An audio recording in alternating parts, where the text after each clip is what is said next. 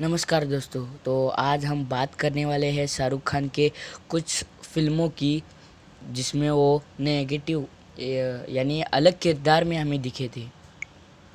तो पहले फ़िल्म का नाम है बाजीगर। उन्नीस सौ तिरानवे में आई शाहरुख खान की फ़िल्म बाजीगर में उन्होंने नेगेटिव किरदार निभाया था। इस फ़िल्म में किंग खान के साथ काजोल और शिल्पा शेट्टी भी थी। आपको तो पता ही होगा कि एस के इस फ़िल्म में एक कातिल बने हैं। जो दूसरे नंबर पे मूवी आती है, उसका नाम है डर।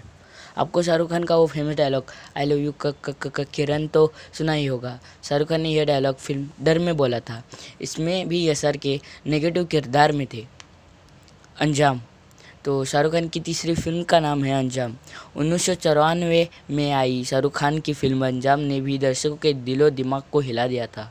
इस फ़िल्म में शाहरुख खान के साथ माधुरी दीक्षित भी थी। और इस फ़िल्म में भी वो एक नेगेटिव रोल निभा रहे थे।